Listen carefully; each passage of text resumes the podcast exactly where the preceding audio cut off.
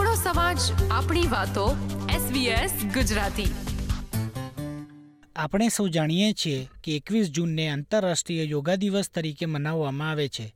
તો એ નિમિત્તે આજે આપણે સિડની સ્થિત રિજોઇસ યોગા એન્ડ આર્ટના યોગા થેરાપિસ્ટ અંકિતાબેન પટેલ પાસેથી યોગા વિષયક કેટલીક રસપ્રદ માહિતી મેળવીશું. થેન્ક યુ અંકિતાબેન એસબીએસ ગુજરાતીને તમારો કિંમતી સમય આપવા બદલ. તો અંકિતાબેન, તમે અમને જણાવશો કે આજની હેક્ટિક લાઈફમાં દસ મિનિટમાં યોગા કેવી રીતે કરી શકાય? ઓફકોર્સ યોગા તો તમે એમાં સન સેલ્યુટેશન કરી શકો કે સન સેલ્યુટેશન એટલે સૂર્ય નમસ્કાર તમને પાંચ મિનિટ કરો, દસ આસનો કરો એના સન કારણ કે સૂર્ય નમસ્કારમાં બાર આસનો આવેલા છે. તો તમે બધા જ મેજોરિટી જે મેઇન આસનો છે એ બધા જ કવર થઈ જાય છે. અને પ્લસ તમે પાંચ મિનિટ પ્રાણાયામ કરો. તો શું થાય કે સવાર હોય કે સાંજ હોય, રોજ તમે કરો યોગ તો તમારી નજીક નહીં આવે ક્યારે કોઈ રોગ. પાંચ મિનિટ તમે સૂર્ય નમસ્કાર પાસે કાઢો અને પાંચ મિનિટ તમે પ્રાણાયામ. સૂર્ય નમસ્કારથી શું થાય છે કે આપણી બોડીને વોર્મઅપ થાય છે અને એનર્જી મળે છે. અને પ્રાણાયામ નો શું ફાયદો છે કે એ આપણા ઇન્ટરનલ ઓર્ગન જે અંદરના ઓર્ગનો છે, અંગો છે, એને પ્યોરિફાઈ કરે છે ક્લીન કરે છે ડિટોક્સિફાઈ કરે છે.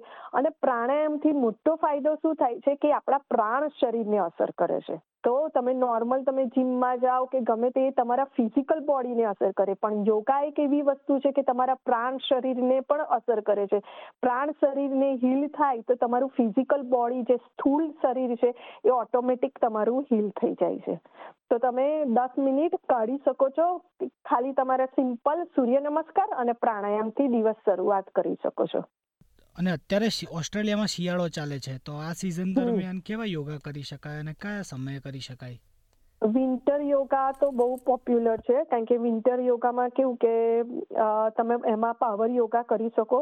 અને જે વિન્ટરના પ્રાણાયામ છે કે સપોઝ છે ભસ્ત્રિકા છે કપાલભાતી છે અનુલોમ વિલોમ પ્રાણાયામ છે એ બધા પ્રાણાયામ અત્યારે વિન્ટરમાં કરવા બહુ સારા. કે એમાં શું થાય છે કે તમે instant heat create in your body અને તમારે લંગ્સ છે, જે સ્પેશિયલી વિન્ટરમાં શું થતું હોય કે બધા જલ્દી બીમાર પડી જતા હોય, કે કોઈના આ અસ્થમાનો પ્રોબ્લેમ હોય બ્રોન્કોલાઇટિસનો પ્રોબ્લેમ હોય એલર્જીના પ્રોબ્લેમ એ બધા પ્રોબ્લેમો વધારે થઈ જતા હોય. તો તમે એમાં તમે ભસ્ત્રિકા પ્રાણાયામ છે, અનુલોમ વિલોમ છે કપાલભાતી છે નાડી શોધન પ્રાણાયામ છે, એ બધા પ્રાણાયામ તમે કરો અને જોડે પાવર યોગા કરો. તો ઇટ્સ ઇટ્સ રિયલી હેલ્પફુલ અચ્છા અને ફ્લૂ અને કોવિડ અત્યારે ચાલે છે તો આ સમયમાં એવા કોઈ યોગા ખરા કે જેનાથી જલ્દી રિકવરી આવી શકે?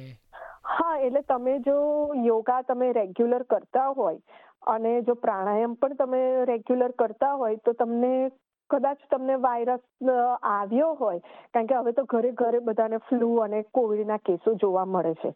તો તમારે આવ્યું હોય તો તમારું કેવું કે રિકવરી તમારી ફાસ્ટ થઈ જાય. તો એના માટે એનામાં છે કે ભસ્ત્રિકા પ્રાણાયામ છે, એ બહુ જ સારા, કારણ કે આ જે બધા ડિસીઝ છે એ લંગને રિલેટેડ છે.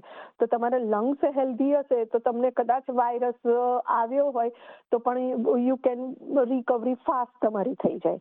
પછી વેઝ બ્રીધિંગ છે સ્પેશિયલ છે કે મૂળ બંધની ક્રિયા છે કે બંધ કરીને તમે કરી શકો, એનાથી પણ સારું થાય છે. એટલે આમાં શું ટૂંકમાં એવું કે તમે પ્રાણાયામ ને યોગા કરો તો તમારી બોડી અને માઇન્ડ બધું હેલ્ધી જ રહેવાનું. તમે નેગેટિવ પણ નહીં વિચારો. કેટલાય જણ એવા હોય છે કે કંઈક કોવિડ થયું કે ફ્લૂ થયું તે વધારે ડિપ્રેશનમાં આવી જાય કે, આ, મારી બોડીને આમ થઈ જશે, તેમ થઈ જશે. પણ જો તમે રેગ્યુલર કરતા હશો તો તમને એટલી વીકનેસ લાગશે નહીં અને તમારી રિકવરી ફાસ્ટ થઈ જશે. બાળકોને અભ્યાસમાં મદદ મળી રહે અને એમનો રસ જળવાય એવા કોઈક યોગા ખરા? યોગા તો એટી ફોર થાઉઝન્ડ આસનો છે. તો એમાં જો તમારે બાળકો માટે કોન્સન્ટ્રેશન એમનું વધે ફોકસિંગ વધે ઇન્ટરેસ્ટ વધે, એના માટે સ્પેશિયલ આપણે કિડ્સ માટે કરાવીએ છીએ એ બેલેન્સિંગ યોગા કરાવીએ છીએ. તો બેલેન્સિંગ યોગાથી ઓટોમેટિક એમનું ફોકસિંગ વધે. કારણ કે બેલેન્સિંગ એ તમે એક પગે ઊભા રહ્યો એટલે તમારે તમે પ્રેઝન્ટ મુમેન્ટમાં ઓટોમેટિકલી આવી જાઓ. એટલે તમારું ફોકસ વધી જાય. એમણે તમને બે પગે ચાલવાનું કહ્યું હોય, તો તમે ફટફટ ચાલો. તમે વિચારો નહીં, તમારા થોટ શું આવે છે તમે ક્યાં ચાલો છો એ પણ ના જુઓ. પણ જ્યારે તમે બેલેન્સિંગ યોગા એટલે એક પગ પર કરવાના હોય, બે હાથ ઊંચા રાખીને એક પગ નીચે રાખવાનો. એટલે બેલેન્સિંગ યોગાના પણ બહુ બધા એમાં આસનો છે. એનાથી સ્ટડીમાં સારું ઇન્ટરેસ્ટ પણ વધે અને કોન્સન્ટ્રેશન પણ વધે. પછી અમુક આસનો જેના નામ છે, મત્સ્યાસન, વીરાસન છે, સૂર્ય નમસ્કાર પણ સારા. અને પ્રાણાયામમાં તો ભ્રામરી પ્રાણાયામ બેસ્ટ છે. છોકરાઓ એ કરવા જ જોઈએ. ભ્રામરી પ્રાણાયામ, મૂર્છા પ્રાણાયામ બેસ્ટ છે. કે એનાથી તમે રાત્રે પણ સૂતા પહેલા તમે કરીને સુઈ જાવ કે ચલો આખો દિવસ ટાઈમ નથી મળ્યો. પણ પેરેન્ટ્સ પણ છોકરાઓ જોડે રાત્રે બેડમાં જ આ તમે પ્રાણાયામ કરી શકો. ભ્રામરી પ્રાણાયામ મૂર્છા એનાથી તમને ઊંઘ પણ સારી આવશે અને તમારા જે ઓવર થિંકિંગ આજના છોકરાઓનું ઓવર થિંકિંગ ડિપ્રેશન ઇમોશન્સ એ લોકો હેન્ડલ નહીં કરી શકતા. તો એ એનાથી આ બહુ જ સારું રિઝલ્ટ મળશે.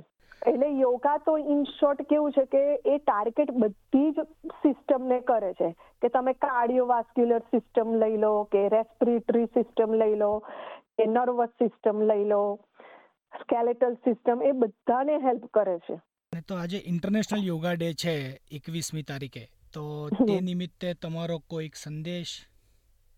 હા એકવીસ જૂને આપણો જે ઇન્ટરનેશનલ યોગા ડે એ આપણો પ્રાઇમ મિનિસ્ટર નરેન્દ્ર મોદીએ પહેલી વાર બે હજાર ચૌદમાં સપ્ટેમ્બરમાં, સત્યાવીસ સપ્ટેમ્બરે ડિક્લેર કર્યો હતો કે આપણે સેલિબ્રેટ કરીશું આંતરરાષ્ટ્રીય યોગા દિવસ. તો એના માટે મારો એક જ સંદેશ છે કે ધર્મ એક એવું બંધન છે કે જે બધાને એક ખૂટીએ બાંધે છે. પણ યોગ એવું છે કે બધા પ્રકારના આ બંધનોથી આપણને મુક્તિનો માર્ગ બતાવે છે. એટલે યોગ એ આ માનવના શરીરના મન જનરલી આપણે એક્સરસાઇઝ કે ગમે તે કરતા હોય તો આપણે શરીરને સારું બનાવે. પણ યોગ એવું છે કે જે શરીર, મન અને આત્માને ઊર્જા આપે છે, શક્તિ આપે છે અને સુંદરતા પ્રદાન કરે છે.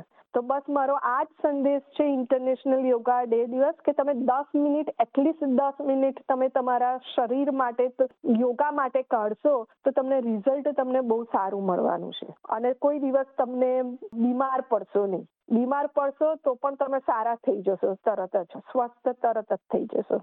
Okay thank you very much આપણો સમાજ આપણી વાતો એસબીએસ ગુજરાતી.